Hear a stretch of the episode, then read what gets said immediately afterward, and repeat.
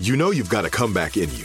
When you take the next step, you're going to make it count for your career, for your family, for your life. You can earn a degree you're proud of with Purdue Global. Purdue Global is backed by Purdue University, one of the nation's most respected and innovative public universities. This is your chance. This is your opportunity. This is your comeback. Purdue Global, Purdue's online university for working adults. Start your comeback today at purdueglobal.edu. I'm Katya Adler, host of The Global Story. Over the last 25 years, I've covered conflicts in the Middle East, political and economic crises in Europe, drug cartels in Mexico. Now I'm covering the stories behind the news all over the world in conversation with those who break it. Join me Monday to Friday to find out what's happening, why, and what it all means. Follow the global story from the BBC wherever you listen to podcasts.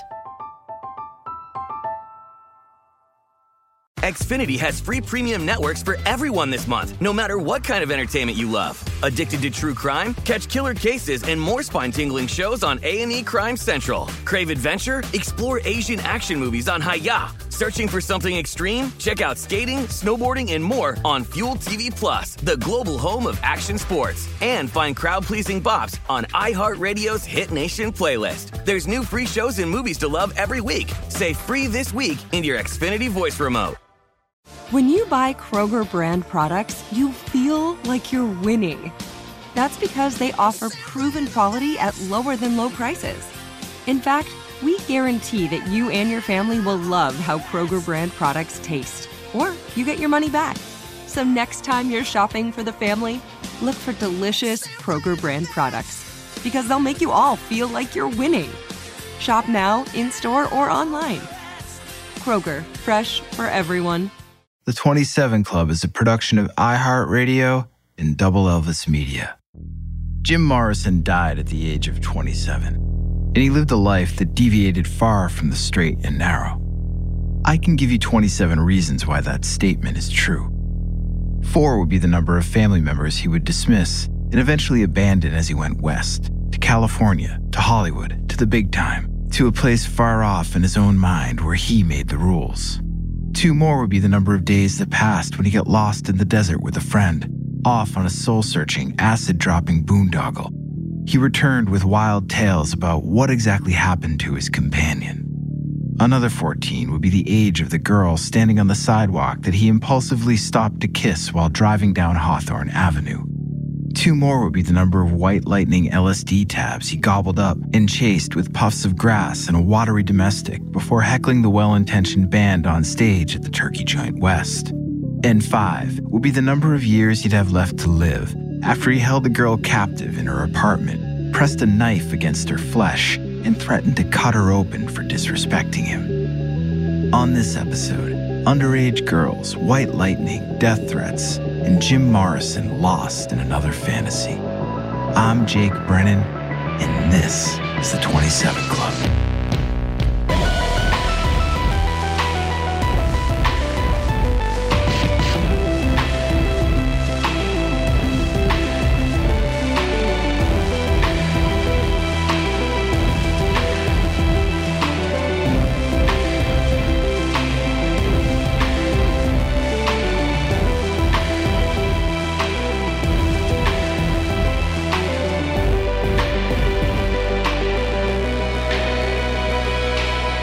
William Parker of the Los Angeles Police Department insisted that this was no fantasy. The reality waiting for them behind the closed doors of the Muslim temple on South Broadway, the headquarters for the LA chapter of the Nation of Islam, was clear guns. Piles of guns, pistols, shotguns, assault weapons, locked and loaded. A veritable shitstorm of resistance that challenged the very authority Chief Parker had fought so hard to maintain. The anonymous tip had been called in after dark, and it confirmed the suspicions that had been festering in Chief Parker's head. The suspicions that the Nation of Islam or the Communist Party or shit, maybe both working in tandem, were hell bent on undermining the LAPD in order to push their own agenda. Chief Parker was sure of it. And the muscles in his shoulders and neck were tense, and his migraines swelled. Parker was exhausted. It was 2 a.m. on Wednesday, August 18, 1965 and the Watts riots had just ended the day before. The city was broken, it was smoldering, bleeding. And though the rioting had stopped and the curfews had been lifted, LA was still beyond fucked. It had been a full on urban war unlike anything any American city had ever experienced. It all started with a simple traffic stop in Watts, a working class African American neighborhood in southern Los Angeles. Black driver, white cop. LA was in the middle of a nasty heat wave. It had been sweltering in the 90s all week, and many Watts residents didn't have any money for air conditioning, so the sidewalks and front yards were full of people milling about. The driver of the 1955 Buick, Marquette Frye, had been drinking, as the failed sobriety test showed. But when Marquette's brother, a passenger in the car, went to get Marquette's mother, things escalated. Marquette's mother got angry, then Marquette got angry, and soon everyone got angry. Someone was shoved, and then another person was shoved, and a cop drew a shotgun from his patrol car, and a crowd began to form. And then Marquette lost it. You motherfucking white cops aren't taking me anywhere. The crowd of hot, angry Watts residents got bigger, from 100 people to 300 people. The cops called in backup. Watts was about to riot. For days, it wasn't just about the traffic stop, it wasn't just about Marquette Frye. The tension in Watts went deeper than that. The tension had been there for years. The black community endured substandard living conditions, lack of opportunity, and seemingly endless harassment from the police. In the two years leading up to this incident, cops had shot 67 black residents, half of them in the back, and half of them were unarmed. So on that day, when the cops faced off with Marquette Frye and Marquette Frye refused to back down, the people of Watts rose up. They protested with violence. Stores were looted, buildings were burned, rocks were thrown, guns were fired. A mob of 3,000 people took to the commercial section of Watts. Locals transformed themselves into neighborhood snipers and shot at fire trucks to keep them away from the burning buildings. President Johnson called in the National Guard. Curfews were enforced, not just for Watts, but for other African American neighborhoods in LA as well. A spray painted wooden sign in the middle of the street leading into Watts read, Turn left or get shot. Dick Gregory, an African American comedian and social activist, was brought in to address the crowds and help restore order, and they shot him too. Watts was burning. The riots set off a slew of national urban protest. Not hippy dippy grab some signs, some acoustics, and some reefer and hit the quad, but real violent protest. Riots over racial inequality and social injustice broke out in cities all over America New York, Philly, Rochester, Newark. California and LA had proper warning, but of course, they said it would never happen there. It would never happen in California, where just a year earlier, white voters passed Proposition 14, which turned back social progress and kept segregation alive by making it legal for property owners and landlords to discriminate against tenants based on the color of their skin.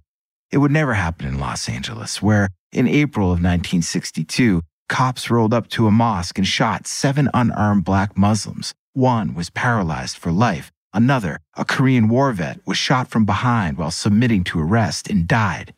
But it did happen, and it happened in Watts, after the police and authorities brought the hammer down. After 13,000 National Guardsmen were brought in to crush the protest, 34 people had been killed. The majority of them were shot by police officers or National Guardsmen. All the dead were black. 1,000 were treated in hospitals. Another 4,000 were arrested. 261 buildings were destroyed by fires and other destruction, and another 600 were heavily damaged.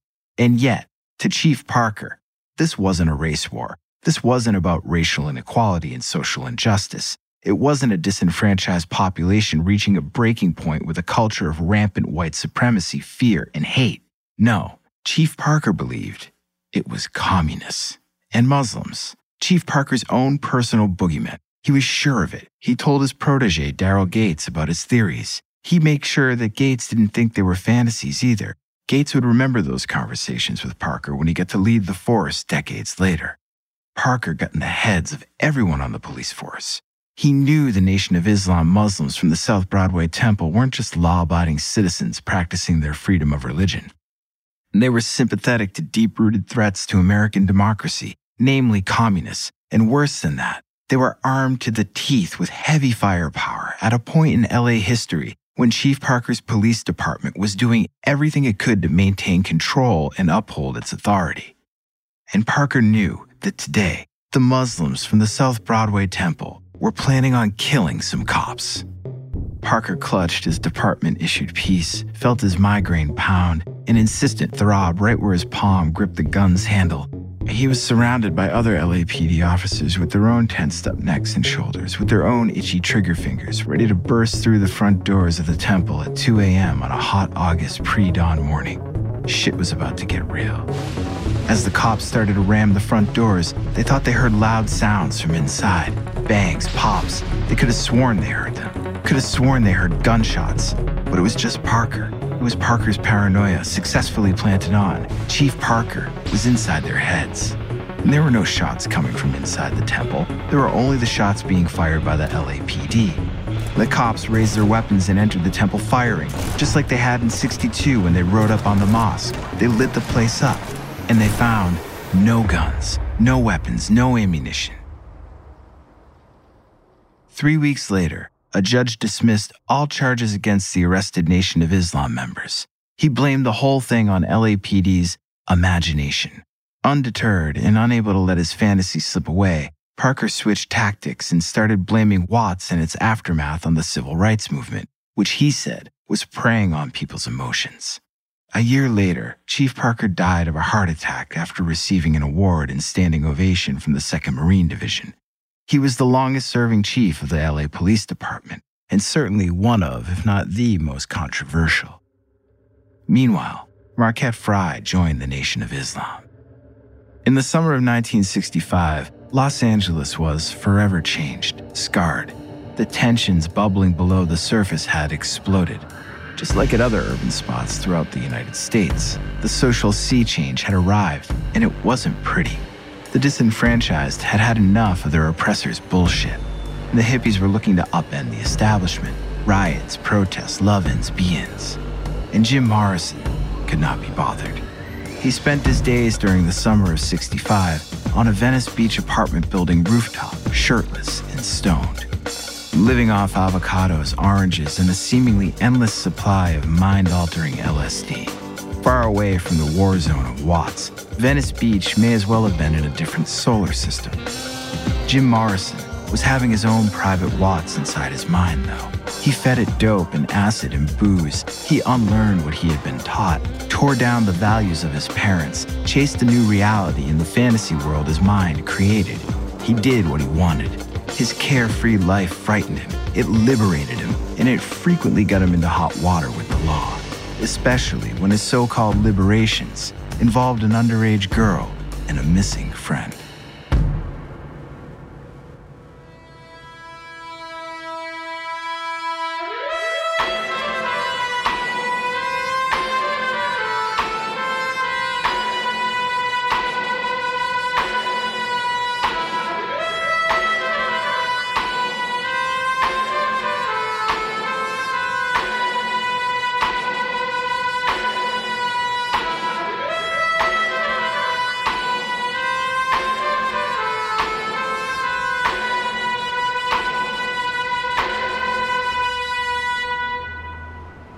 Jim Morrison didn't know the girl was only 14.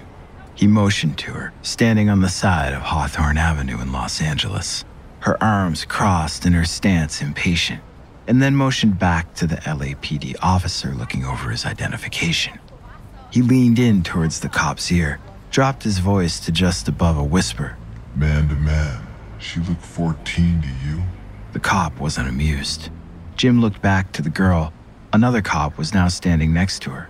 And with that added perspective, he could see it now. Next to the hulking cop, it was clear she was definitely 14. Fuck. Something he clearly hadn't seen when he abruptly jumped out of the moving red Chevy to grab her and kiss her on the side of the road. He looked at Phil O'Leno, his friend, who was behind the wheel of the Chevy. Phil looked like he wanted to slink down below the steering wheel and make himself scarce until this whole thing was over. The cop repeated Jim's statement back to him so he had told Phil to slam on the brakes right here in the middle of Hawthorne so that he could bail from the passenger side and scare some teenage stranger out of her wits by running up on her and kissing her? Right here in the middle of Hawthorne? Jim laughed and nodded his head. He added that he didn't expect the police cruiser to be rolling by at that moment it happened. The feeling just came over him. She was there, he was feeling friendly, why not? Carpe diem and all that other jive. The cop arched his eyebrow, and the other officer walked over to say that the girl wasn't looking to press charges.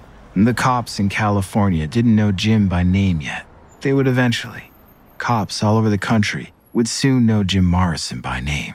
Rock and roll's public enemy number one, troublemaker extraordinaire, that drunk, bearded beatnik. But in 1965, Jim Morrison was a nobody. Just another weirdo freak jumping out of his car to do some stupid weirdo freak stunt.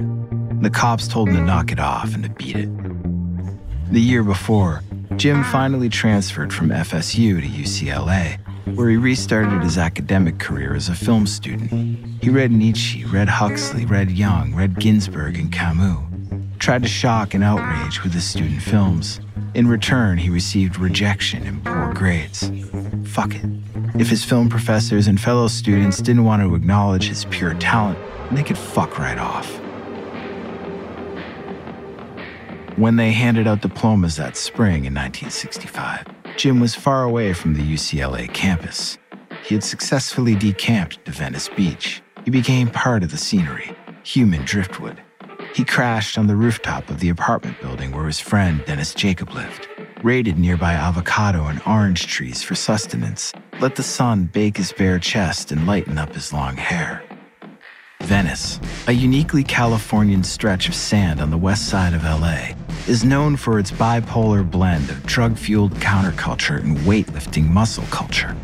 The Dogtown Boys birthed skateboard culture in the abandoned backyard pools of Venice, and Arnold Schwarzenegger pumped his way into Hollywood via Muscle Beach's equipment. But before all that, and after falling into disrepair in the 1950s, the one time slum by the sea was having a bit of a renaissance in the 1960s, and Jim Morrison was there to take it all in from high upon his rooftop perch. The sun rose and the sun set. Black smoke drifted from Watts from the east and dissipated by the time it reached the coast. Watts could have been happening on an entirely different planet as far as Jim Morrison was concerned. There on the roof, he was above it all, above his shitty grades in film school, above the rejection, above his parents who disapproved of every move he made. Each morning, he would stand on the roof of 14 Westminster Avenue, a few pounds lighter than the day before, and reinvent himself again. In Venice, he could be himself, whatever that was, and he could chew on LSD unsupervised.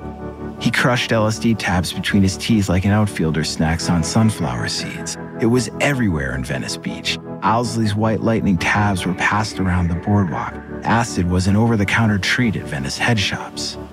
But over the counter acid and free for all white lightning was not enough for Jim. He needed more. He wanted it right from the source. He wanted to squeeze that peyote cactus taste pure mescaline, stick his tongue out and freak in the hot desert sun.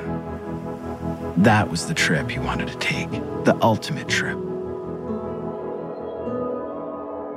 So it was that Jim and Phil hopped into Phil's red Chevy and headed east, desert bound, after the incident with the 14 year old on Hawthorne, they were back on track. The desert called to Jim, the heat, the expanse, the cracked earth and taupe desolation. He heard about ceremonies where Native Americans would shoot arrows at the peyote cactus to prove their mettle. Jim knew he would prove worthy. He wasn't Jim Morrison, the military brat from Florida. Ever since the moment on the New Mexico highway when he was four, Jim was someone different. Surely a peyote trip in the desert would offer him more enlightenment on who that person was. Jim returned two days later, but Phil didn't. Jim came back and started telling stories. Stories about shooting arrows at peyote cacti with his Native American brethren. Stories about a Latino biker gang that took offense to his girly hair and decided to fuck him up real good. And then he told the story about killing his friend Phil. The peyote was so strong, he couldn't tell what was real anymore, who was real anymore. He looked at Phil's face in the moonlight out in the middle of a California desert the wind much colder at night than expected. He looked at Phil's face and it wasn't Phil. It was the cop on Hawthorne. It was that cop at the FSU football game. It was his holier than thou film professor. It was his father, Captain Morrison. The moonlight intensified as the night wore on, and the shadows across Phil's face ebbed and flowed and freaked him the fuck out. Jim couldn't remember the exact way that he murdered Phil, but he remembered burying his body in a riverbed. Which riverbed, which desert, which peyote cactus, which face Phil was wearing at the time, Jim couldn't say. Jim's friends in Venice didn't know what to think. Jim's fantasies came and went. Sometimes they weren't that far off from reality, and other times they were certifiably gonzo. They laughed it off as Jim being Jim, even if it was strange that Jim had returned with Phil's Chevy and no Phil. And there was one person, though, who wasn't laughing it off Phil's father. He got wind of Jim's story and it shook him to the core. Phil's father was a lawyer. His son had been missing for days now, and he had to spring into action. He wasn't about to let some snot nosed acid gobbling authority baiting punk leave his child in the wind. He tracked down the 14 year old girl that Jim had kissed on Hawthorne and convinced her to press sexual assault charges so that Jim would have to be brought in for questioning. He'd get to the bottom of this and find out where Phil's final resting place was and put his killer, Jim Morrison, away for good while he was at it. But almost as soon as the cops put Jim under arrest, Phil appeared, dazed confused, back from the dead. But Jim wasn't a murderer. He wasn't a peyote forager. And he sure as shit wasn't getting pummeled by bikers on the side of the desert highway. Those fantasies weren't working. Everyone saw through him, saw through these bullshit stories he told that he apparently got off on telling. He was a fake, a phony. He needed a new fantasy, one that he could really stretch his legs inside of, one that no one would see coming but that everyone would absolutely believe was true. He found it on a stage in Santa Monica when he was least expecting it. The first of many stages where he'd have all eyes on him, watching him as he let out his inner id and went hog wild. We'll be right back after this word, word, word. From BBC Radio 4. Britain's biggest paranormal podcast is going on a road trip. I thought in that moment, oh my God, we've summoned something from this board. This is Uncanny USA. He says, Somebody's in the house, and I screamed. Listen to Uncanny USA wherever you get your BBC podcasts, if you dare.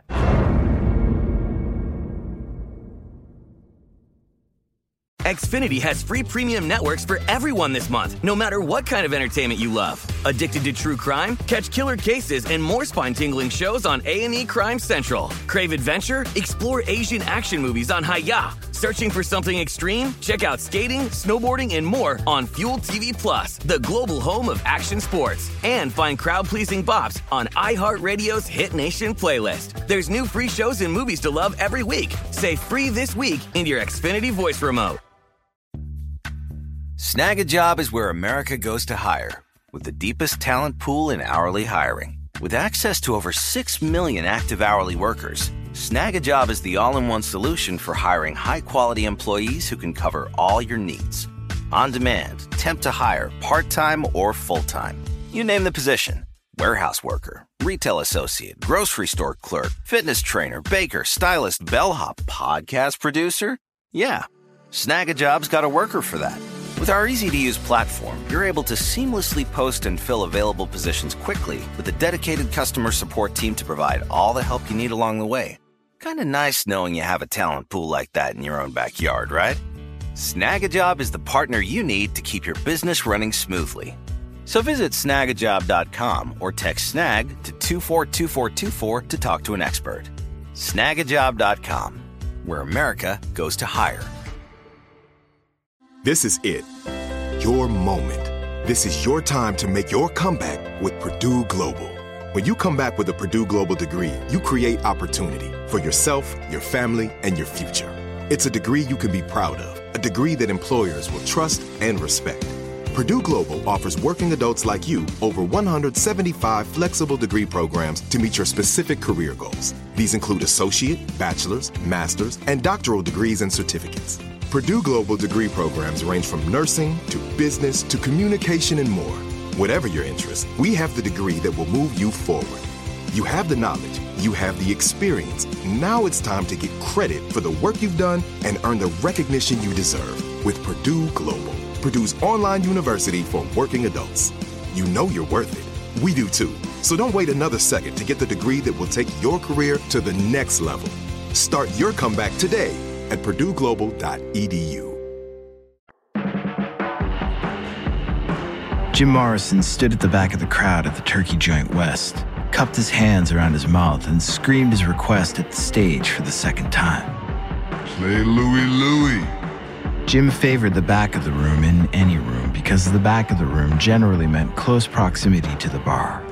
He could maintain first person access to beers all night, and also be far enough away from the stage that he could heckle as loud as he wanted and not be seen by the performers. The band, Rick and the Ravens, announced another surf rock flavored jam to the crowd at the Turkey Joint West, a British pub on the ocean end of Santa Monica Boulevard. The crowd clapped their approval, but Jim dismissively waved his hand toward the stage and audibly groaned. Jim knocked back the rest of the bud in his stein, wiped his foamy mouth with the back of his hand, and yelled some more. We want to hear Louie Louie. Louie Louie, the freebird of the 60s. Sure, the song was a jam, reductive, insistent, and sloppy, but to Jim, a big part of the song's allure was the perception of shock value. Originally written by Richard Berry in 1955, Louie Louie has since become one of the most recorded songs in pop history. In 1963, two rival bands in Portland, Oregon started playing the song in their live sets Paul Revere and the Raiders, and the Kingsmen. The Kingsmen took it to the limit one night and played a 45 minute set of just Louie Louie, which, in my estimation, is simultaneously one of the coolest and most subversive moves a band could ever pull.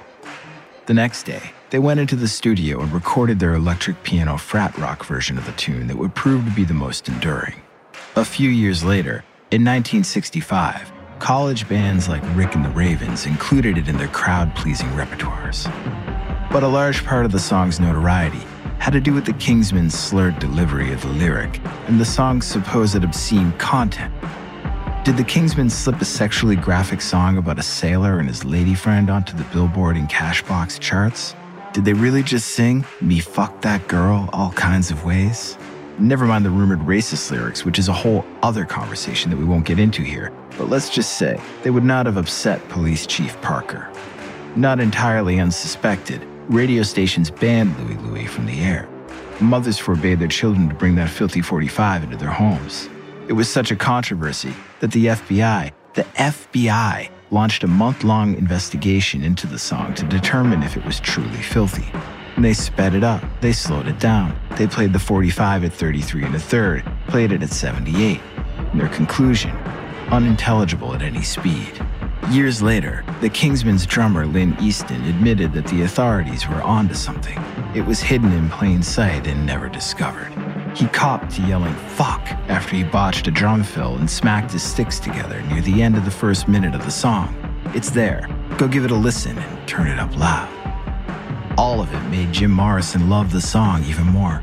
He loved how the public's reaction to the song was so divided, how it teetered on the edge of indecency, how it made people uncomfortable. It made parents uncomfortable. Jim hadn't seen or talked to his own parents in a while, but he was sure as shit that Louie Louie offended every bone in their conservative bodies. And that made him smile as he stood at the bar at the back of the Turkey Joint West and demanded a big, reductive, insistent, sloppy jam at once. Play Louie.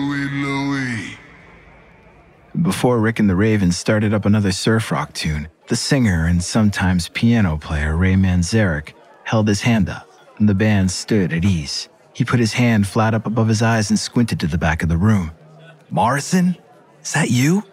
Ray asked into the mic. Jim and Ray were UCLA film buds. Jim's reputation preceded him, as did his loaded, booming voice. Only Jim Morrison would be drunkenly giving the band shit from the back of the bar. Jim yelled back, Hey, baby, we gotta go. Jim Morrison, the merry prankster. Ray made the decision on stage to turn the joke around on his film school friend. Well, come on up here, Morrison, Ray said. Let's hear you sing it if you want to hear it so bad. Jim, Three sheets to the wind on draft bud and stoned on some good Venice grass and a few tabs of white lightning, happily obliged. He took the stage. Ray handed him the mic. He assessed the crowd, ran his left hand through his dark, tangled hair, and then let out a guttural woo. It started in his belly, mixed up with all the bud, and resonated up through his chest and arms, made his fingers tingle. He barked, he whined, he tried to eat the fucking microphone until Ray, laughing, yanked it on the cord and backed it off. Luai, Luai.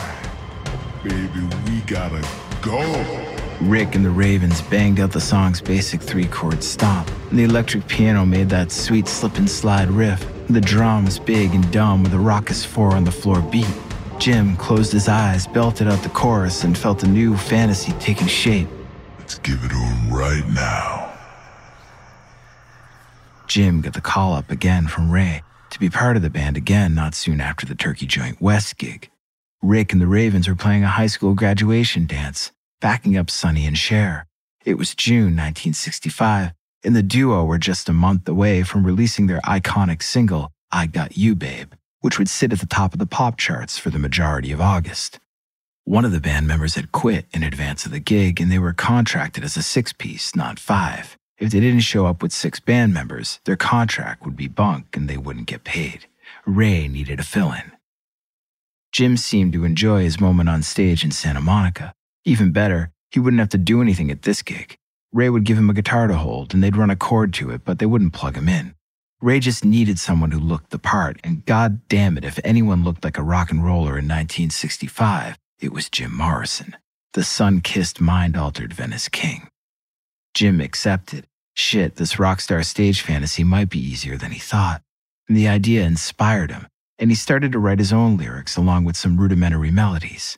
He'd recite the lyrics like poetry on the Venice boardwalk and sing them like songs from atop the roof of the Westminster building.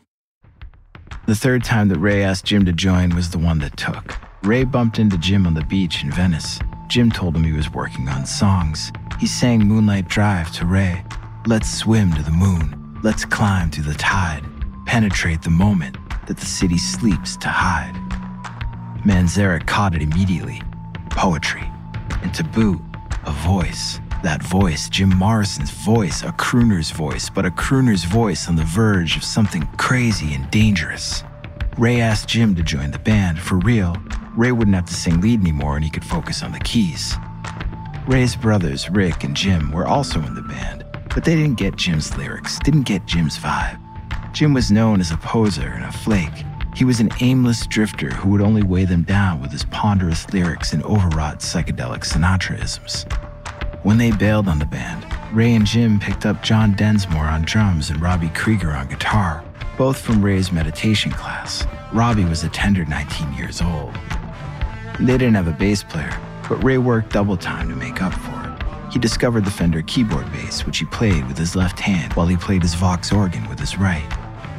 The Doors would take that sweet 60s electric piano and organ pop and twist it up, distort it, as if the songs from that era were swirls of watercolor on paper, and the Doors were a big droplet from a pipette that sent the colors reeling.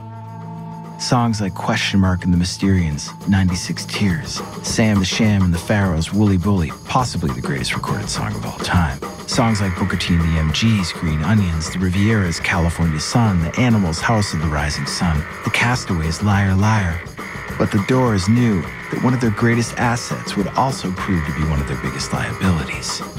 Jim Morrison was going to be one hell of a frontman, but he was wild. Wild on stage and wild off stage uncontrollable, on his own trip, running fast from a past and a society that wanted to label him and cage him. He wanted to challenge others, but he didn't want to be challenged by anyone. He would help make the Doors famous, cement them in the pantheon of rock music forever, but he would also jeopardize the band's career. At times, it seemed like he'd end their career. He'd provoke audiences, provoke cops, offend, and shock. He was so volatile, he wouldn't even think twice about pulling a knife on a girlfriend who dared to tell him what he didn't want to hear.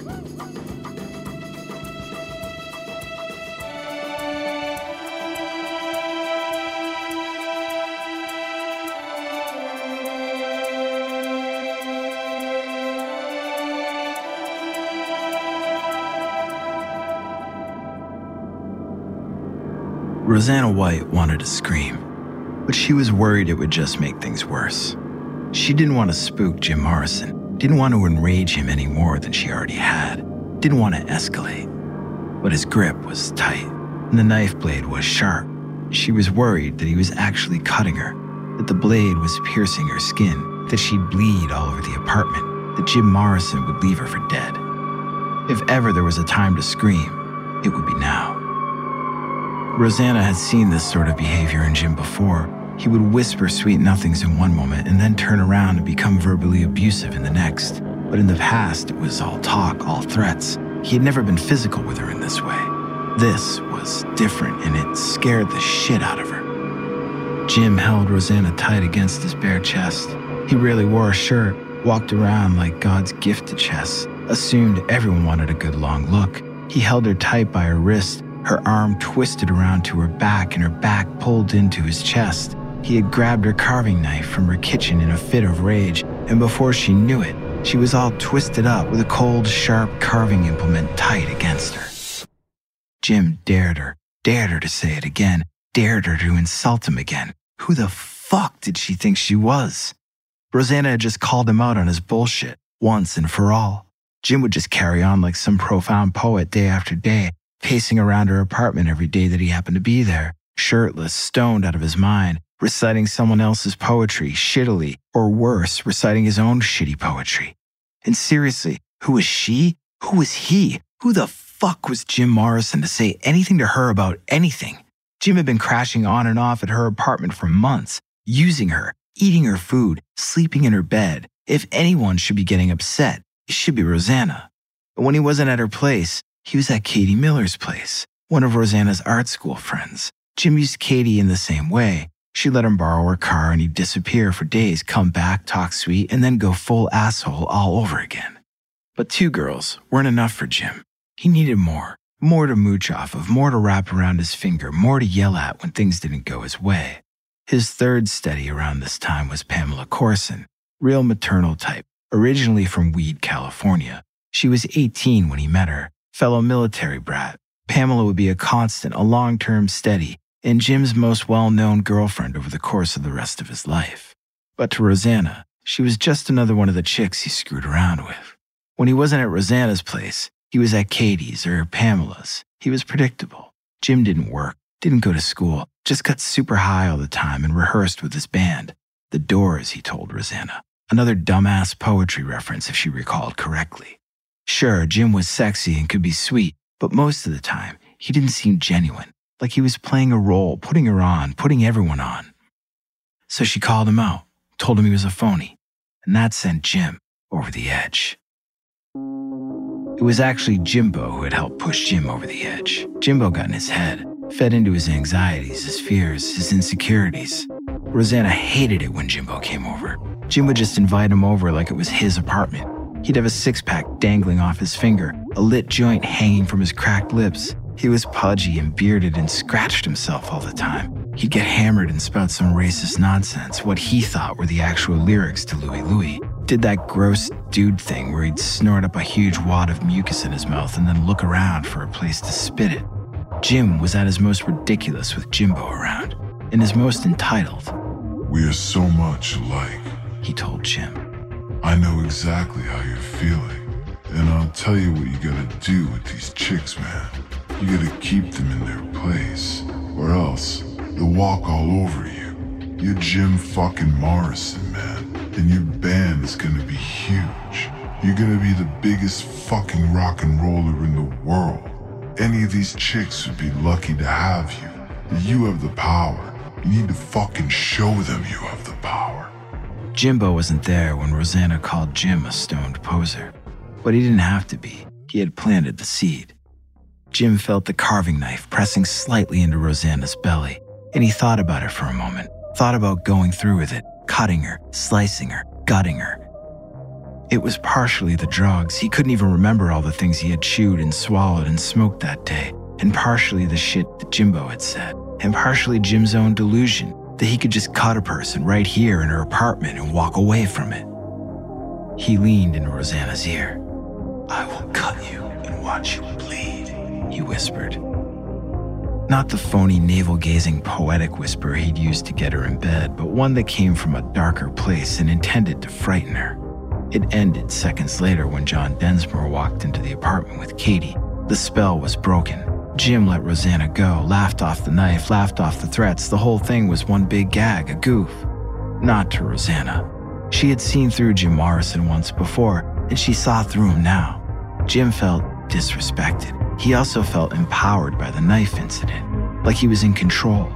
He shrugged off Rosanna's comments as bullshit. She was just jealous. He wasn't a fake. He'd do the disrespecting from now on. In fact, he'd disrespect whoever and whatever he felt like. He'd hold a knife to the whole world. The Doors soon started gigging on the Sunset Strip in LA, where they won some hard fought auditions to get regular gigs.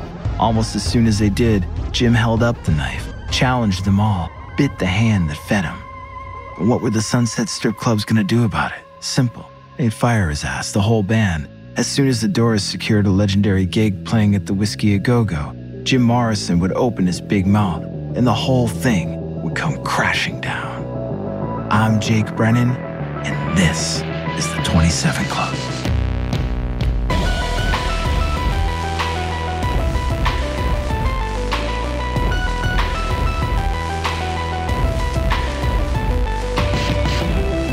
All right, the 27 Club is scored and co written by myself, Jake Brennan. Seth Lundy is the lead writer and editor on the show. Matt Bowden mixes the show. Additional music and score elements by Ryan Spraker and Henry Lunetta. The 27 Club is produced by myself for Double Elvis in partnership with iHeartRadio. Sources for this episode are available at doubleelvis.com on the 27 Club series page. The 27 Club is released weekly every Thursday. Season 1 features 12 episodes on Jimi Hendrix, which are all available for you to binge right now, wherever you get your podcasts. And if you like what you hear, please be sure to subscribe to the 27 Club on Apple Podcasts, the iHeartRadio app, or wherever you get your shows. And if you'd like to win a free 27 Club poster designed by the man himself, Nate Gonzalez, then leave a review for 27 Club on Apple Podcasts or hashtag subscribe to 27 Club on social media. And we'll pick two winners each week and announce them on the Double Elvis Instagram page. That's at Double Elvis. And you're going to want to give that a follow. So get out there and spread the word about 27 Club. And as always, you can find me blabbing about other crazy rock stars on my other show, Disgraceland. And you can talk to me per usual on Instagram and Twitter at DisgracelandPod. Rock and roll.